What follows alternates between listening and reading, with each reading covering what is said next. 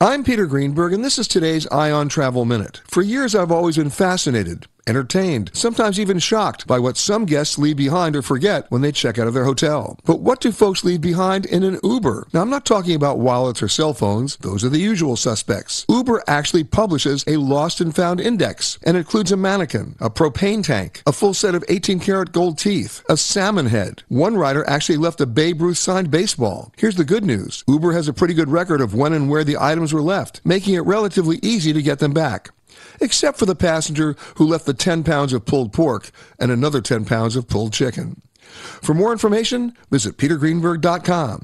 I'm Peter Greenberg, and this is today's Eye on Travel Minute. Bedtime is rough, and we'll go to extremes to fall asleep. Tempur-Pedic adapts to your body's needs to help you fall asleep faster and stay asleep longer. So ditch the eye masks. Head to Ashley to find your perfect Tempur-Pedic.